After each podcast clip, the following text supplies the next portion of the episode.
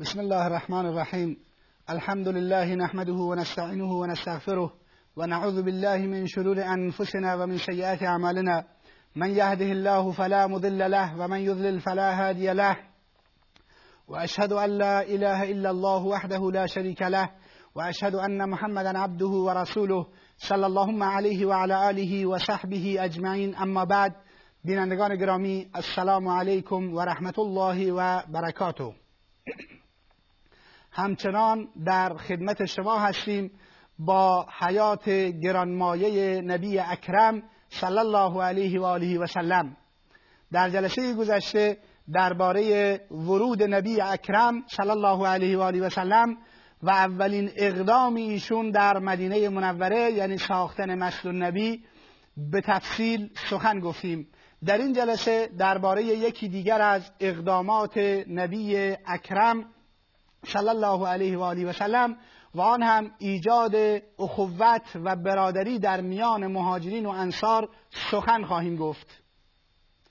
اقدام دوم نبی اکرم بعد از ساختن مسجد ایجاد اخوت و برادری در میان مهاجرین و انصار بود. ناگفته نماند که اسلام به مسئله اخوت و برادری در میان مسلمانان از همان ابتدای امر تأکید بسیار زیادی داشتند. و فرمایشات قرآن کریم و نبی اکرم صلی الله علیه و آله و سلم دلیل بر این موضوع هستند. آنجایی که قرآن کریم میفرماید واعتصموا بحبل الله جمیعا ولا تفرقوا بریسمان خدا همه چنگ بزنید و متفرق و پراکنده نشوید. و همچنین پیامبر اکرم صلی الله علیه و آله و سلم در حدیثی که بخاری و مسلم روایت کردند فرمود لا تباغضوا ولا تحاسدوا ولا تدابروا و کونوا عباد الله اخوانا. نگاه کنید شما مسلمانان نسبت به یکدیگر بغض و دشمنی نورزید. به یکدیگر حسد نکنید. ولا تدابرو به یکدیگر پشت نکنید. بلکه کونو عباد الله اخوانا بلکه بندگان خدا باشید و برادروار در کنار یکدیگر زندگی کنید. ولا یحل لمسلم ان یهجر اخاه فوق ثلاث. و برای هیچ مسلمانی جایز نیست که برادر مسلمانش را بیشتر از سه روز ازش قهر کند. همچنین در حدیثی دیگر که صحیح بخاری روایت می کند پیامبر اکرم صلی الله علیه و سلم فرمودند المسلم و اخو المسلم. مسلمان برادر مسلمان هست. لا یظلمه ولا یسلمه بهش ظلم نمی کند و او را تنها نمی‌گذارد. و من کان فی حاجت اخیه کان الله فی حاجته. و کسی که به دنبال برآورده ساختن نیاز برادرش باشد خداوند به دنبال برآورده ساختن نیاز اوست. و من فرج عن مسلم کربتا فرج الله عنه کربتا من کربات یوم القیامه و هر کس مصیبتی را از مسلمانی برطرف کند گرفتاری مسلمانی را برطرف کند. خداوند گرفتاری از گرفتاری های روز قیامت را از او برطرف می کند و من ستر مسلما ستره الله یوم القیامه و هر کس راز مسلمانی را پوشیده بدارد خداوند در روز قیامت رازش را پوشیده خواهد داشت. در نتیجه اساسا آموزش های قرآن کریم و آموزش های سنت پیامبر اکرم صلی الله علیه و سلم از اول بر اساس اخوت و برادری بود. اما پیامبر اکرم صلی الله علیه و آله و سلم برای تأکید بیشتر این برادری و این اخوت و به شکل کاملتری اخوت و برادری در مدینه منوره در میان مهاجرین و انصار برگزار نمود. به طوری که هر یک از مهاجرین رو با شخص دیگری از انصار برادر قرار داد که از میان آنها می توانیم بگیم که ابوبکر صدیق رضی الله تعالی عنه و خارجه ابن زهیر رو برادر یکدیگر قرار داد. عمر و عتبان ابن مالک رو برادر یکدیگر قرار داد. ابو عبید ابن جراح و سعد ابن معاذ را عبدالرحمن ابن عوف و سعد ابن ربی را زبیر ابن عوام و سلامه ابن سلامه رو تلهه و کعب ابن مالک را و این گونه هر مهاجری رو با یک نفر از انصار برادر ساخت و حقوقی را برای اونها معین نمود تا جایی که دو تا برادر مهاجری و انصاری که با یکدیگر برادر بودند از یکدیگر ارث می بردن که بعدا این حکم منسوخ شد و ارث به خیشاوندان و به کسانی که خیشاوندشون هستند برگشت. در نتیجه مهمترین این یکی از اقدامات بسیار مهمی بود که پیامبر اکرم صلی الله علیه وسلم در میان مهاجرین و انصار برقرار نمود و تأثیر این برادری میان مهاجرین و انصار بسیار زیاد بود به طوری که در آینده مهاجرین انصار همهشون در کنار یکدیگر در جنگ ها و مبارزات علیه کفار و مشرکین شرکت می‌کردند و بعد از اینکه رسول اکرم صلی الله علیه وسلم فوت نمود با وجود اینکه ابتدا انصار گفتند خلافت حق ماست اما بعد از اینکه مهاجرین سخن گفتند به این چیز قناعت پیدا کردند و در مورد خلافت هم اختلاف نظری پیش نیومد. این این میرسونه که اون چیزی که می‌تونه ما رو وحدت مسلمانان رو با یکدیگر وحدت بدهد یک پارچگی. ایجاد کند در میان مسلمانان فقط دین و عقیده است نه چیزی دیگر نه شعاری دیگر. اونطوری که امروز بسیاری از نامسلمانان یا بسیاری از مسلمانان فریب خورده شعارهای دیگر و سخنان دیگر را برای وحدت و یک پارچگی ذکر می‌کنند و علتش هم همین است که در بسیاری از معرکه ها ما شکست می‌خوریم.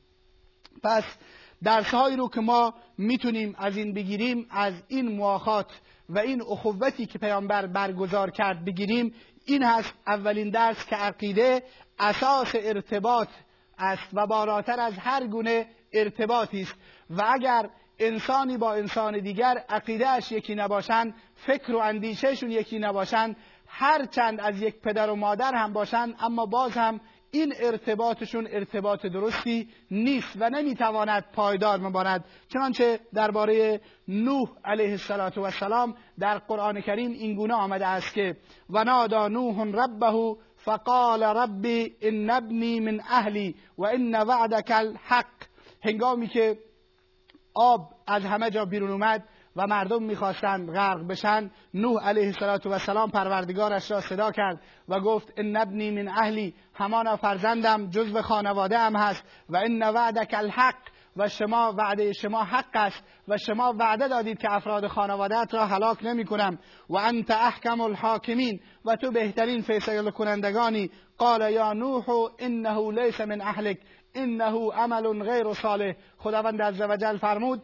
نوح او جزو خانواده تو نیست. او عمل غیر صالح انجام داده است. در نتیجه جزو خانواده شما شمرده نمی شود پس اون کسی که فکر و اندیشش غیر از فکر اسلام و اندیشه دین باشد برادر ما مسلمانان شمرده نمی شود هرچند از یک پدر و مادر باشد. و خداوند بالاتر از این دستور داد به مسلمانان که هر گونه دوستی و رفت و آمد و در واقع کاری که باعث تقویت کفار و مشرکین بشه اونها رو قطع بکنید. هرچند اونها خیشاوند شما باشند اطرافیان شما باشند این از قرآن کریم میفرماید یا ایها الذین آمنو لا تتخذوا آباءکم و اخوانکم اولیاء ان استحبوا الكفر علی الایمان. ای کسانی که ایمان آوردید شما حق, حق ندارید. ای کسانی که ایمان آورده اید شما حق ندارید. پدران و برادرانتان را دوست بگیرید. اگر اونها کفر رو بر ایمان ترجیح می‌دهند اگر اونها عقیده کفر و کفار رو بر ایمان بر مسلمانان ترجیح می‌دهند شما حق ندارید اونها رو دوست بگیرید. و من یتولهم منکم فاولئک هم الظالمون. و کسی از شما که با اونها دوستی بکند اونها ظالم و ستمگر خواهند بود. در نتیجه حق ندارید با اونها دوستی بکنید. باز هم قرآن کریم میفرماید یا ایها الذین آمنو ان تطیعوا فریقا من الذین اوتوا الكتاب یردوکم بعد ایمانکم کافرین. ای کسانی که شما ایمان آورده اید اگر شما از گروهی از کسانی که اونها کتاب داده شده یعنی از اهل کتاب پیروی بکنید یردوکم بعد ایمانکم کافرین. بعد از اینکه شما ایمان آوردید اونها شما رو برمیگردونن و کافر می‌کنن. شما باید بدونید که مسلمانان دوست و برادر یکدیگر هستند و کفار دوست و برادر یکدیگر هستند. اونطوری که قرآن کریم در آیه 51 سوره مائده میفرماید یا ایها الذین آمنو لا تتخذوا اليهود والنصارى اولیاء. ای کسانی که ایمان آورده اید یهود و نصارا را دوست نگیرید. بعضهم اولیاء و بعض اونها دوست یکدیگرند. و من یتوله منکم فانه منهم. کسی از شما که آنها را دوست بگیرد فانه منهم. اون جزو آنان شمرده می شود و در حدیث پیامبر اکرم صلی الله علیه و آله و سلم فرمودند المرء مع من احب.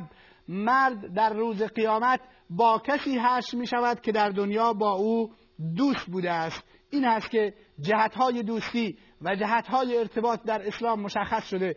کفار دوست یکدیگر مسلمانان دوست و برادر یکدیگر هستند. اونطوری که قرآن کریم میفرماید انما ولیکم الله و رسوله والذین آمنوا.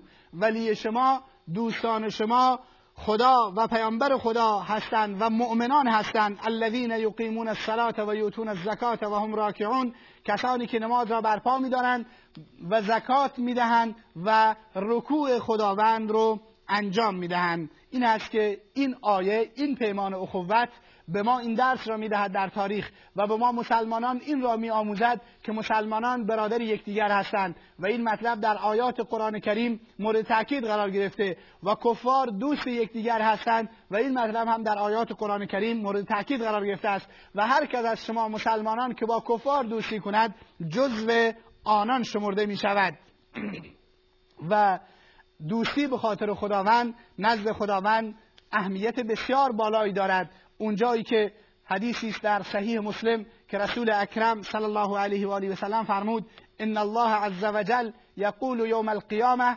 خداوند عز وجل روز قیامت میفرماید این المتحابون به جلالی کجا هستند کسانی که به خاطر من با یکدیگر دوستی نمودند؟ الیوم اذلهم فی ذلی یوم لا ذل الا ذلی. امروز اونها, اونها رو من زیر سایه خود قرار می‌دهم. روزی که هیچ سایه به سایه من وجود ندارد و این ارزش دوستی رو نزد در اسلام و نزد پیامبر اکرم صلی الله علیه و سلم و نزد خدا میرساند. باز هم حدیث دیگری است در صحیح بخاری که عبدالرحمن ابن اوف و سعد ابن ربی رو پیامبر اکرم صلی الله علیه و سلم برادر یکدیگر قرار داد.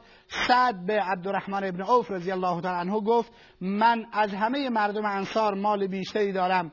شما بیایید مالم را تقسیم کنید و نصف مال از آن من باشد نصفش از آن شما باشد. همچنین سعد ابن ربی دو تا همسر داشت. و عبدالرحمن ابن اوف گفت شما نگاه کنید اگر می‌خواهید و میپسندید من یکی از همسرانم را طلاق می‌دهم و بعد از گذشتن عدهش شما باش نکاح بکنید. اما عبدالرحمن بن عوف رضی الله تعالی عنه گفت خیر به من راه بازار رو نشان بدهید. بازار کجاست؟ سعد بن ربی رضی الله تعالی عنه راه بازار رو بازار قینقا را. به عبدالرحمن بن عوف رضی الله تعالی عنه نشان دادن و عبدالرحمن بن عوف رضی الله تعالی عنه رفتن و اونجا مال زیادی رو کسب کردن و این اینی میرسونه که این اخوت و این برادری رو که پیامبر اکرم صلی الله علیه و آله و سلم میان مهاجرین و انصار برگزار کرده بود چگونه در خون و رگ و پی صحابه رضوان الله تعالی علیه مجمعین نفوس پیدا کرده بود که حاضر بودن مالهاشون رو تقسیم بکنن.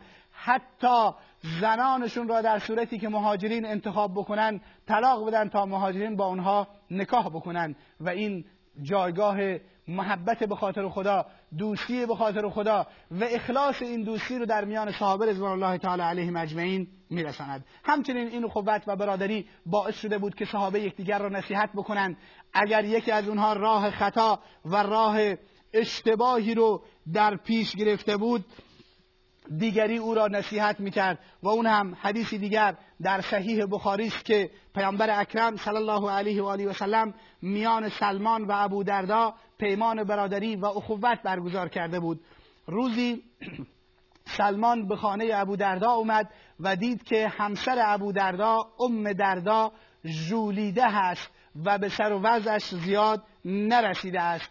ازش پرسید گفت ای ام دردا چرا شما این گونه ژولیده هستید. ام دردا بهش گفت ای سلمان برادرت ابو دردا نیازی به دنیا ندارد. هدفش این بود یعنی به زن و به من توجهی ندارد. سلمان رضی الله تعالی عنه در آنجا نشست تا اینکه غذا درست کردند. ابو دردا اومد به ابو دردا گفت غذا بخور.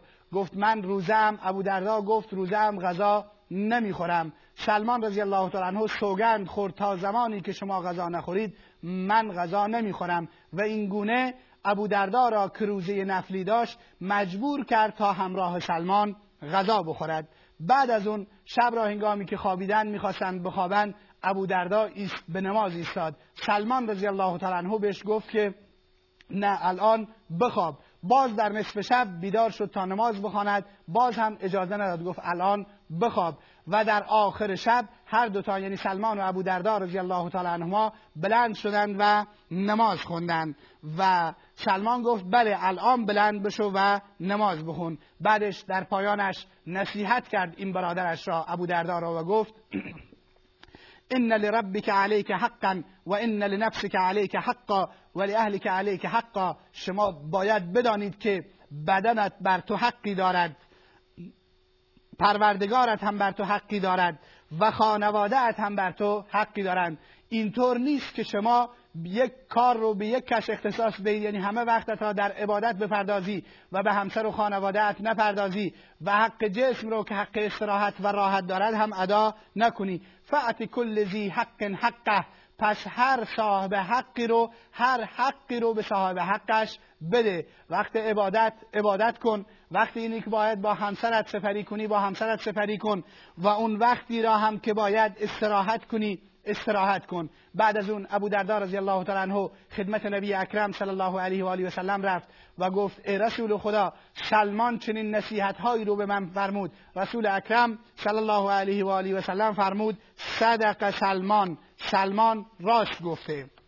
بعد انصار ایثار و فداکاری زیادی می‌کردند به طوری که حدیثی که در صحیح بخاری آثار این اخوت و برادری این گونه بود که انصار بسیار فداکاری می‌کردند حدیثی که در صحیح بخاری از ابو هریره رضی الله تعالی عنه نقل شده است. این است که انصار به پیامبر اکرم صلی الله علیه و پیشنهاد کردند که باغهای ما را میان ما و مهاجرین تقسیم کن. پیامبر اکرم فرمودند خیر. گفتند پس اونها را بگویید کار بکنن مهاجرین را بگویید کار بکنن و با ما در ثمر و میوه شریک باشند. که نبی اکرم صلی الله علیه و سلم این کار رو کردند تاثیر دیگر اخوت این بود که در ابتدای اسلام کسانی که در میانشون اخوت برگزار شده بود از یکدیگر ارث می بردند که بعدا این حکم منسوخ شد. این میرسونه که اقدام پس اقدام بعدی رسول اکرم صلی الله علیه و آله و سلم اخوت میان مهاجرین و انصار بود و این اخوت رگه های دوستی و ریشه های دوستی را در میان مهاجرین و انصار به شدت تقویت نمود